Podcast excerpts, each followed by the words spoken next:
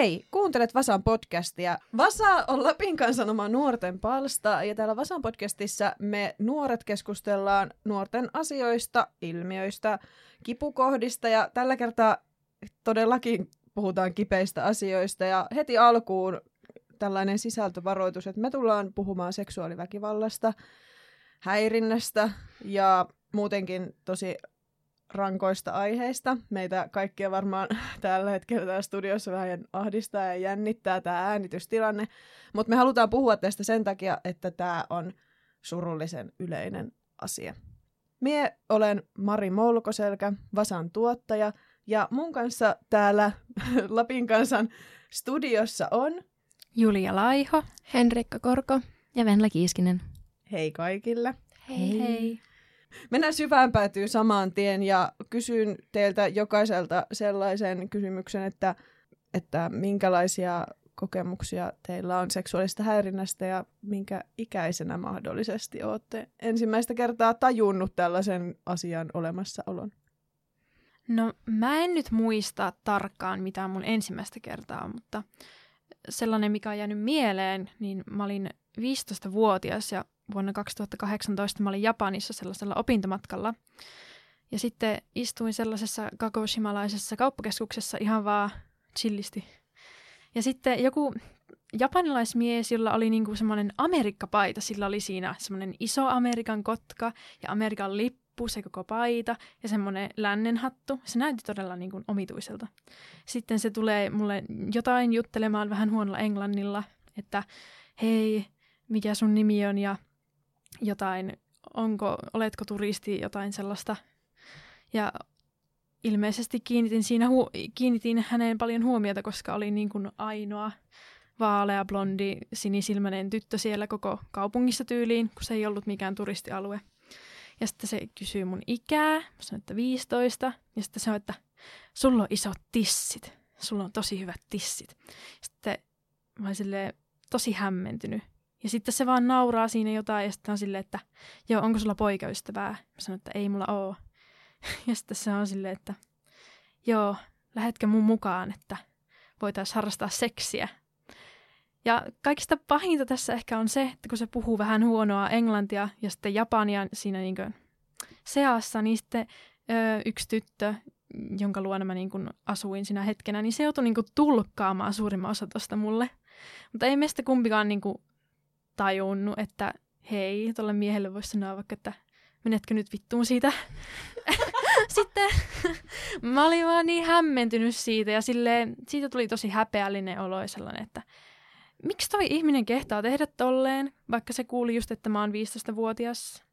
Niin kun ei ole tosiaankaan niin kun, mitenkään soveliasta tollanen. Ja aika laitonta. On, mutta mä en tiedä vaikuttaako se sitten, että kun Japanissa ei mun tietääkseni ole edes suojaikärajaa olemassa. En ole ihan varma, mutta ei vissiin. Tosi pahoillani tästä kokemuksesta ja jotenkin, että 15-vuotiaana vielä ei, ei silloin niin erota, mikä on ok ja mikä ei. Niin.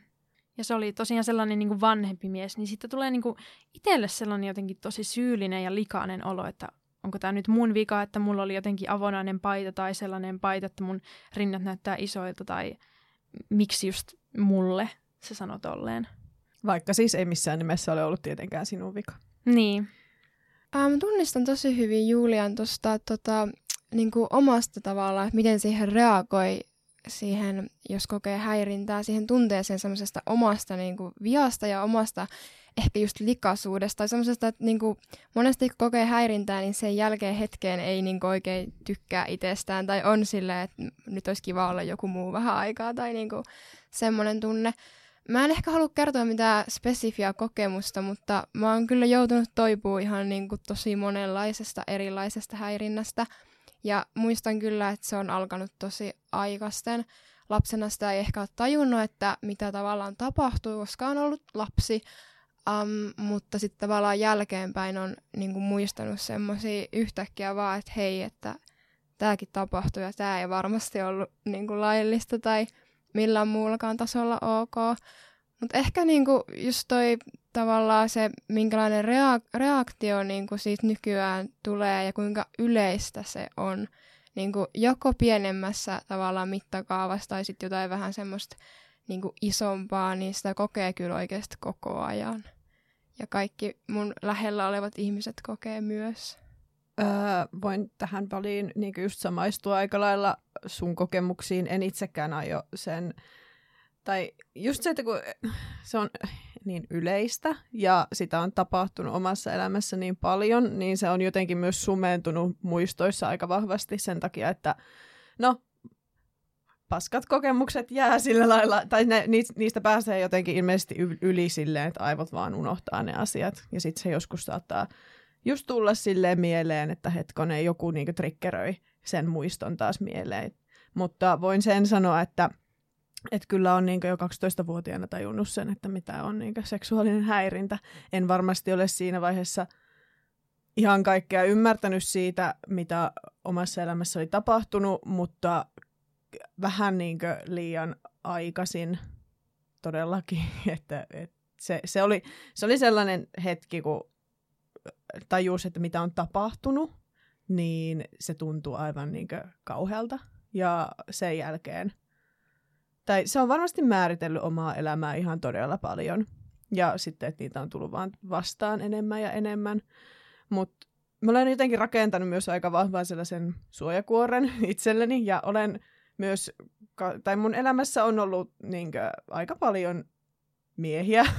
siis, että siis me on kasvanut tällaisten niin työmiesten ja myös työnaisten kanssa, että kun on maaseudulla ollut, niin mä oon aina oppinut puhumaan tosi niin suoraan ja puolustamaan itseäni. Ei siis, ja he ei ole millään lailla, he ei ole tehnyt mitään pahaa mulle, mutta mä oon osa, oppinut niin heidän kanssa jotenkin semmoisesti kovaksi, että minähän kyllä niin näytän niille, että minä oon tällainen. Ja jotenkin semmoinen niin sinni, sinni on vaan kasvanut itsessä. Niin sitten on myös aika monista tilanteista – sen avulla, vaikka jossain baarissa, jos joku on jotain heittänyt tai tullut tosi lähelle, niin me on tosi äkkipikainen niissä hetkissä ja sille, että ja sinähän lähdet pois tästä nyt.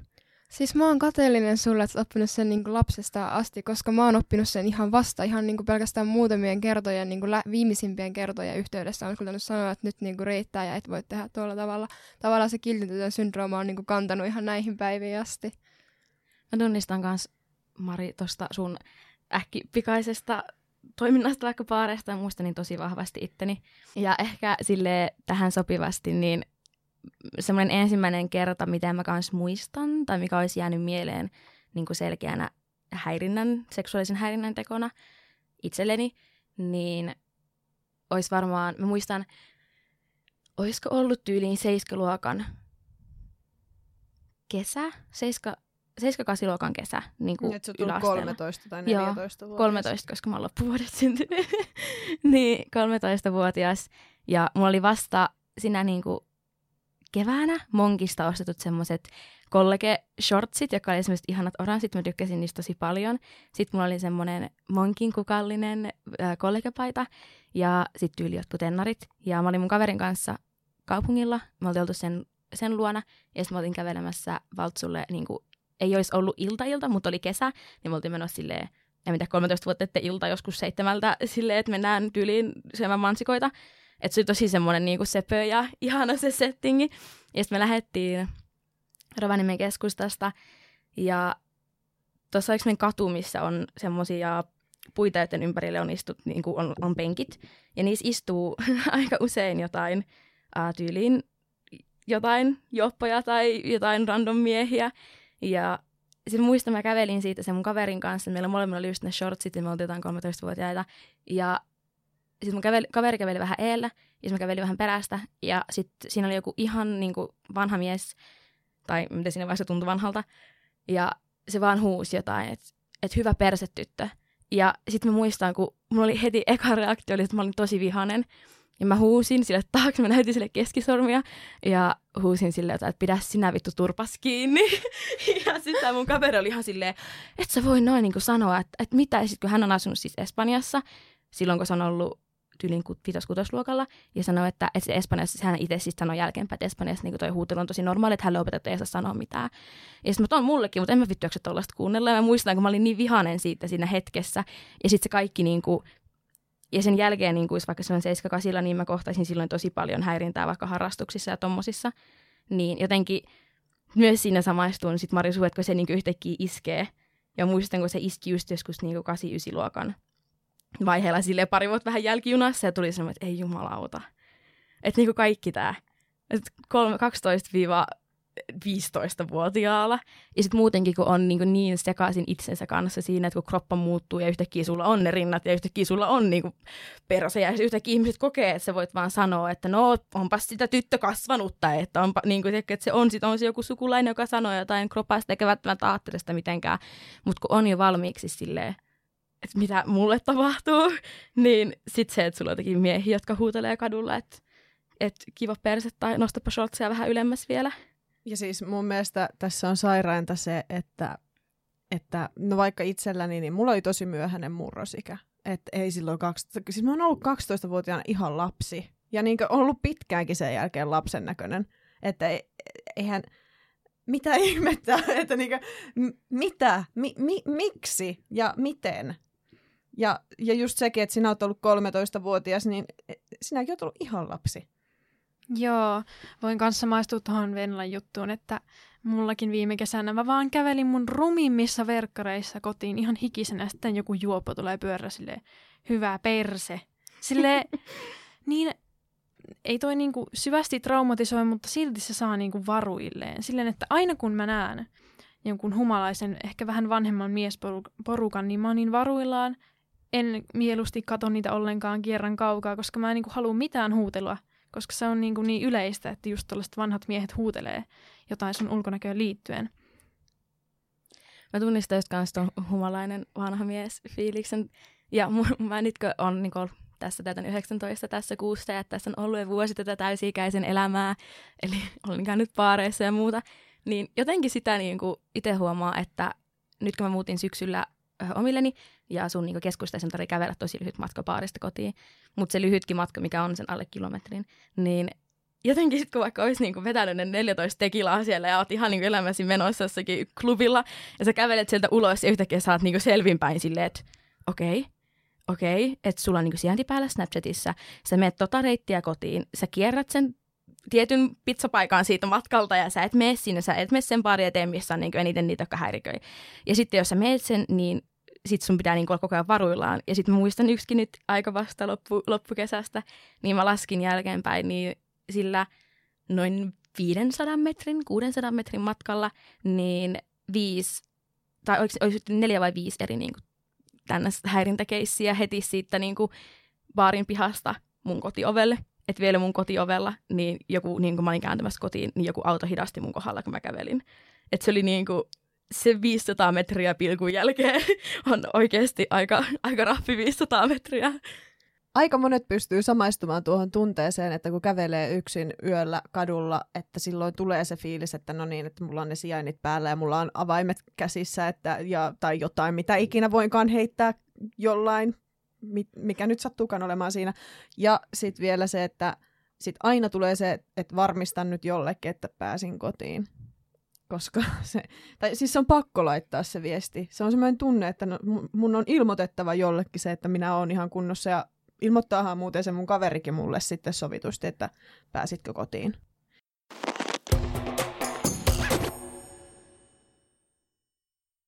Voitaisiin tässä vaiheessa käydä vähän sitä semmoista niin listaa läpi, että mitä ylipäätään on seksuaalinen häirintä. Ja käydään tämä lista niinkin iloisesti läpi, että, että me sanon täältä asioita ja sitten te voitte sanoa, että hep, kun ko- olette kokeneet jotain sen kaltaista. Yes.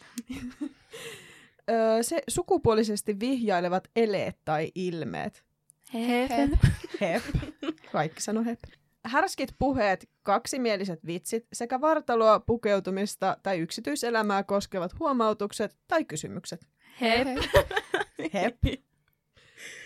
Pornoaineistot, seksuaaliset, seksuaalisesti värittyneet kirjeet, sähköpostit, tekstiviestit tai puhelinsoitot. Hep. Hep. Hep. Hep. Tähän voisi ottaa tälleen 2020 myös just kaikki nudet ja dickpikit ja tommoset. Fyysinen koskettelu. Hep. Hep. Hep. Sukupuoliyhteyttä tai muuta sukupuolista kanssakäymistä koskevat ehdotukset tai vaatimukset. Hep. Hep. Hep. Eli melkein kaikissa kohdissa jotain sanoimme kaikki. Toi äskeinen lista oli tosiaan tasa-arvo.fi-sivustolta. Siis toi, mikä meidän kaikkien kertomuksesta musta sävyttyy tai niinku tulee ilmiön semmoinen pelko tavallaan pahemmasta. Musta ainakin itsestä tuntuu, että semmoiseen huuteluun ja sellaiseen asiattomaan kommentointiin ja just johonkin kehotteluun ja semmoiseen tottuu, mutta se on tavallaan se pelko siitä, että voi käydä jotain niin kuin oikeasti pahempaa, mikä se tavallaan niin kuin on se ongelma siinä.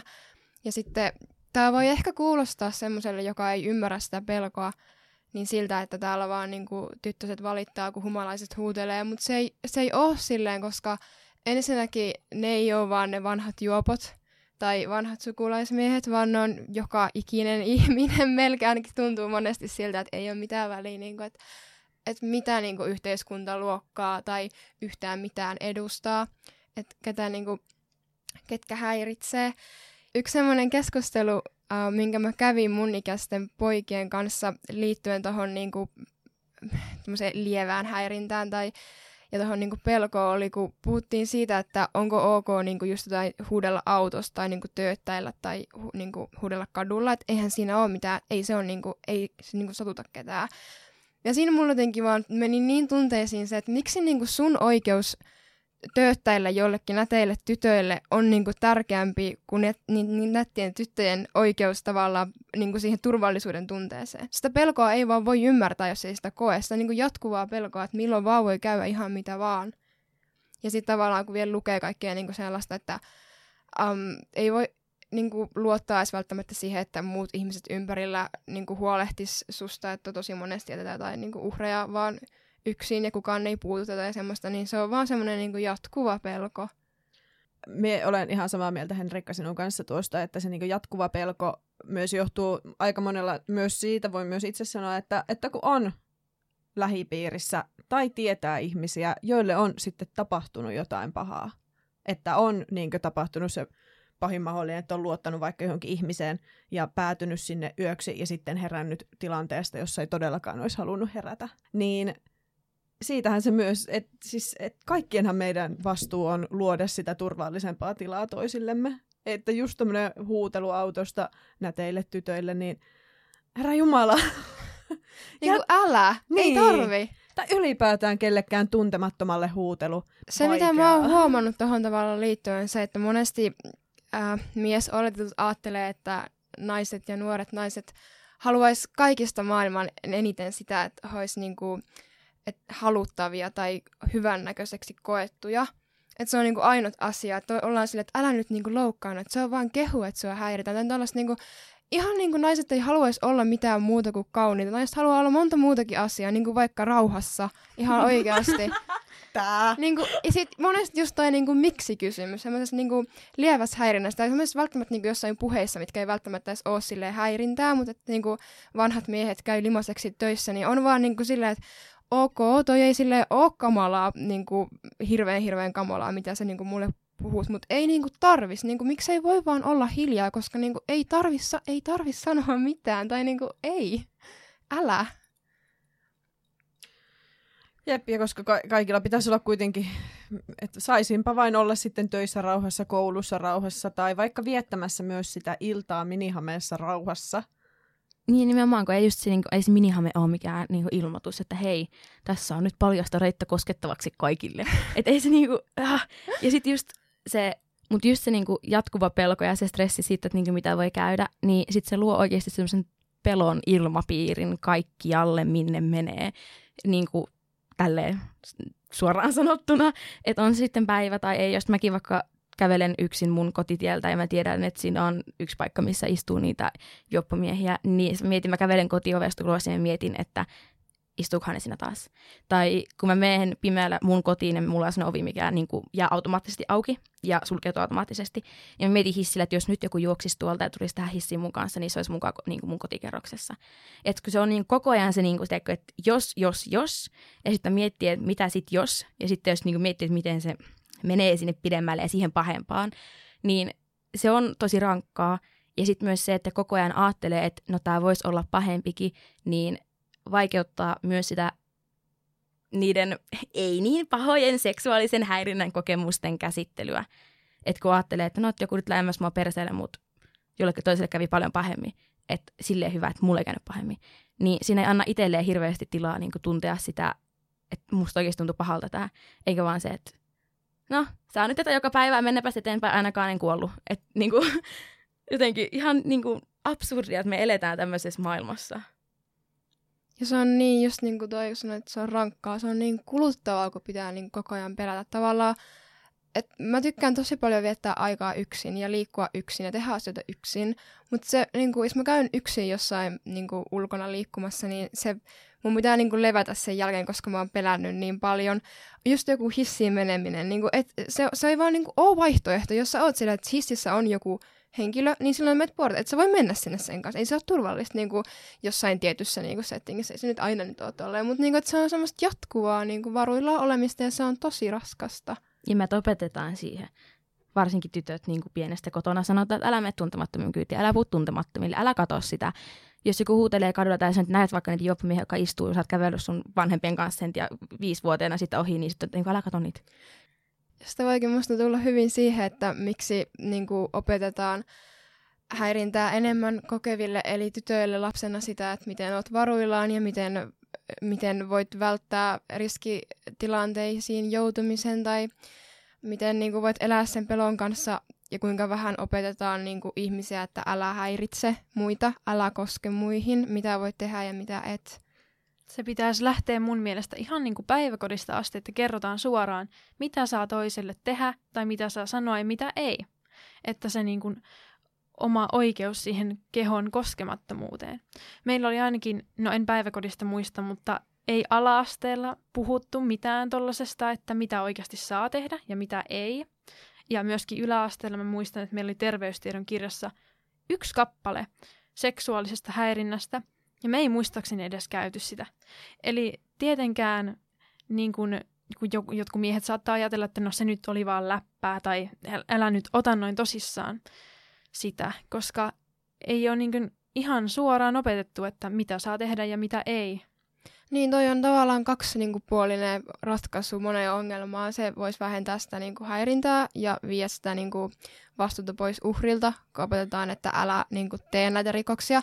Mutta myös se, kun monesti nyt kuulee niin kuin Me ja muiden asioiden myötä tavallaan, että ihmiset on huolissaan siitä, että mitä saa tehdä tai että eihän sitä nyt saa ketään enää halata tai miten minä nyt löydän vaimon. Kun... Mitä ne saa sanoa? ja voithan sä Jumalalta kysyä, että hei kiva nähdä, saanko halata? Siis niin. niin siis... suostumus, hei.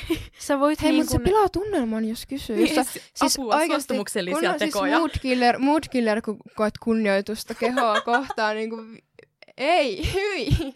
Siis sä voit myöskin ilmaista sun kiinnostusta niin kuin ihmistä kohtaan kohteliaasti. Tai silleen ilman, että sä läppäsit sitä perseelle. Sä voit vaikka sanoa sille, hei, mennäänkö tanssimaan, tai hei, haluatko juoman ja olla ystävällinen. Esim. Niin kuin, no just on sitä keskustelua, että no nyt ei saa sanoa mitään eikä mitenkään flirttailla, niin siis mulla on niin kuin yksi hyvä kokemus tästä niin kuin esimerkkinä antaa, että mä olin Taimaassa, kävin semmoisessa lähikaupassa monta kertaa, ja sitten siellä oli jotain mun ikäisiä kassapoikia, ja sitten toinen niistä oli silleen, että hei, toi mun kaveri haluaisi pyytää sua treffeille, mutta se on vähän ujo, niin onko sulla poikaystävää, haluaisitko mennä kahville hänen kanssaan? Sitten mä sanoin, että sori, mulla on poikaystävä, mutta kiitos kutsusta. Ja sen jälkeen se oli vaan silleen, okei, okay, hyvää päivänjatkoa, ei mitään seksuaalista, se oli ystävällinen, toi ei niin kuin haitannut tai häirinnyt mua. Mulla tuli vaan hyvä mieli siitä, että vitsi, joku uskaltaa pyytää tolleen kohteliaasti. Ja imarreltu olo. Niin. Niin kuin peruskommunikaatio. Niin. Ihmissuhteessa, miettikää. Tää. parit. Joo, siis olen kyllä samaa mieltä siitä, että seksuaalikasvatus, no sitä on liian vähän ja sen pitäisi nimenomaan myös mennä tähän niin häirinnän suuntaan, että mitä, mikä on ok ja mikä ei ja mikä on sitä häirintää ja miten, miten mua kohtaan on käyttäydytty, miten itse olen käyttäytynyt joissain tilanteissa. Ja se ei tunnu hyvältä, jos tajuaa tehneensä väärin.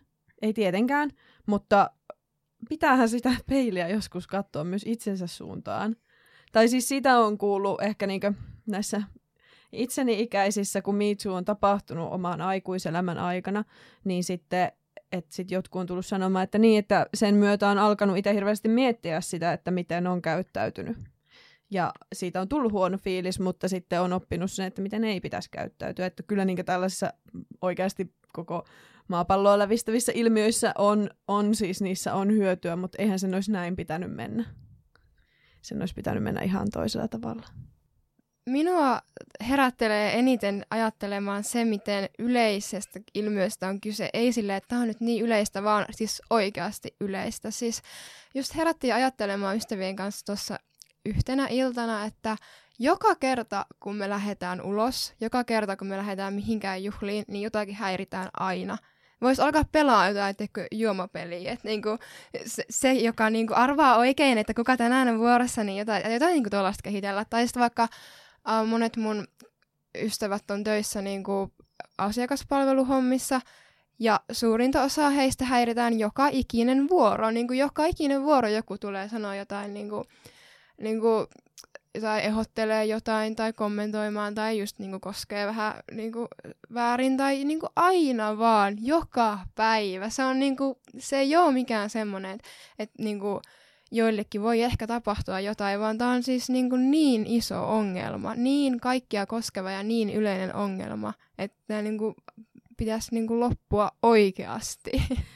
Me oltiin viettämässä iltaa tässä kuukausi sitten ja sitten me niinku aamulla her- herättiin, tai kun herättiin siinä ja alettiin niinku aamupalaa syömään, sitten vaan puhuttiin, että niin viime yönä itse asiassa me saatiin olla rauhassa.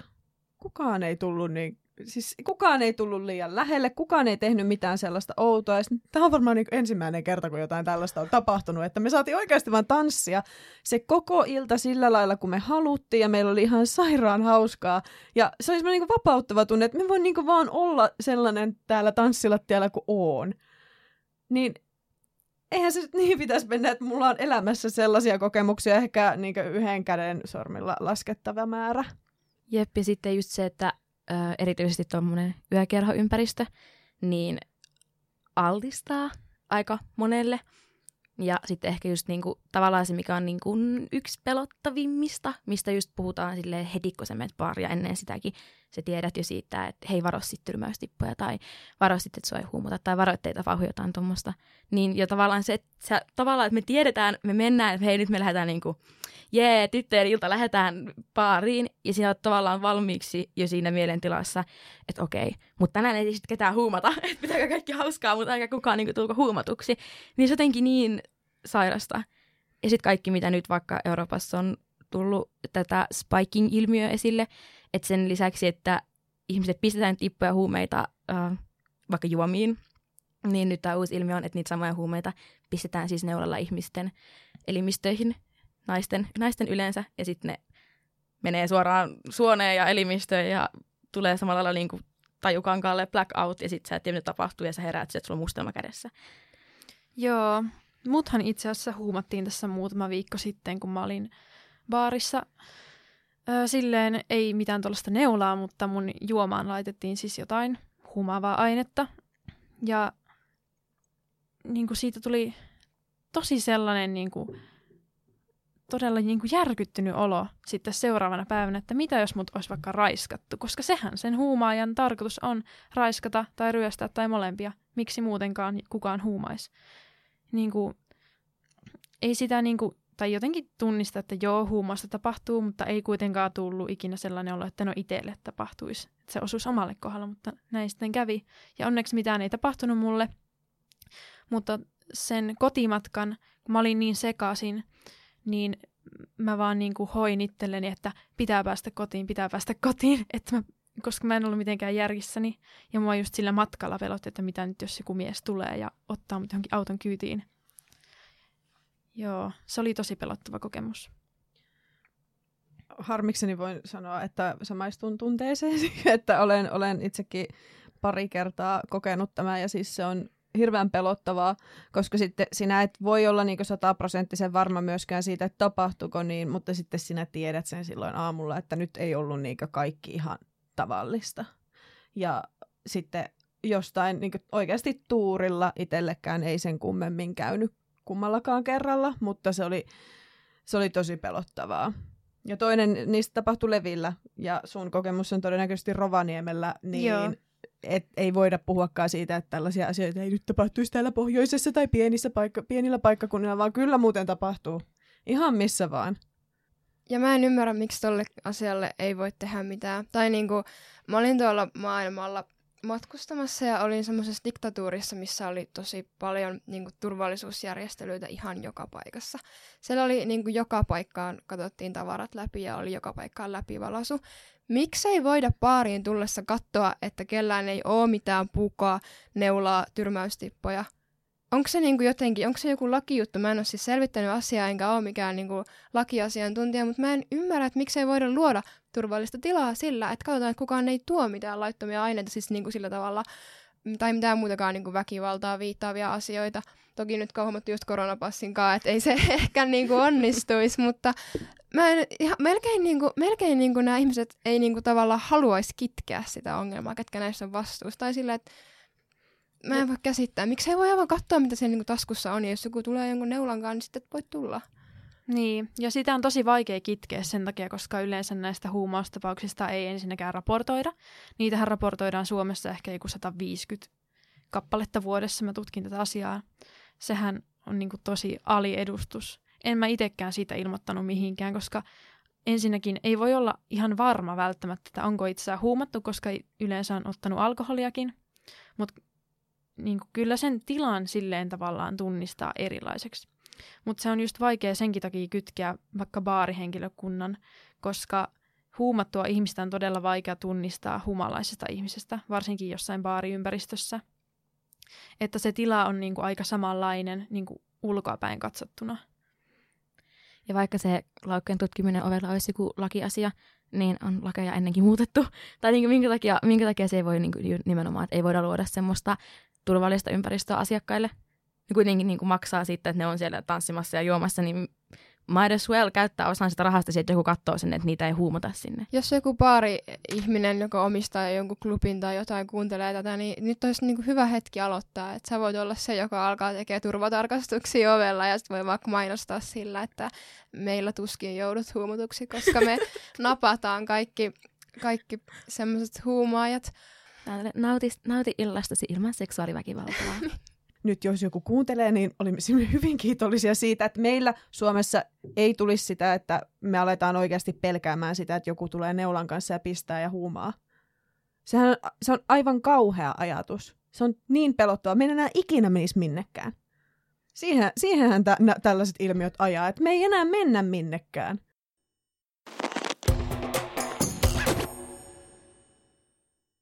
Asia, mikä meillä on myös tullut aika paljon tässä keskustelussa ilmi, on se, että nämä häiritsijät on vanhempia, entä mitä itse on.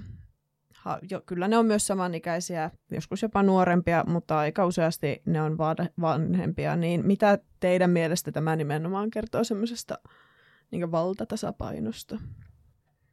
No se on kyllä niin kuin todella vääristynyttä. Mä en voi niin kuin ymmärtää, minkä takia sellaiset miehet, niin kuin varsinkin sellaiset keski-ikäiset miehet, niin kuin häiritsee ihan julkisellakin paikalla, siis alaikäisiä lapsia.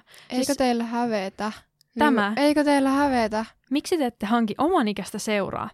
Se. Siis mulla on esim, niin kuin yksi esimerkki tästä, että mä harrastin ala-asteikäisenä sellaista yhtä urheiluharrastusta. Ja sitten sinne aina kyyditettiin vanhemmat kyyditsi lapsia sinne. Ja sitten tässä harrastusporukassa oli yksi isä, öö, joka häiritsi meitä tyttölapsia. Itse en onneksi joutunut kokemaan sitä, mutta mun harrastuskaverit joutu. Tähän sisotti reidestä kiinni ja silitteli ja laitto häröjä tekstiviestejä öisin. Varsinkin yksi tyttö oli niinku suuresti tässä kohde ja sitten saattoi just automatkalla kysyä, että mennäänkö maksamaan tonne luontoon tai tällaista. Ja siis ihan todella sairasta, että joku viisikymppinen mies tekee noin alasteikäisille.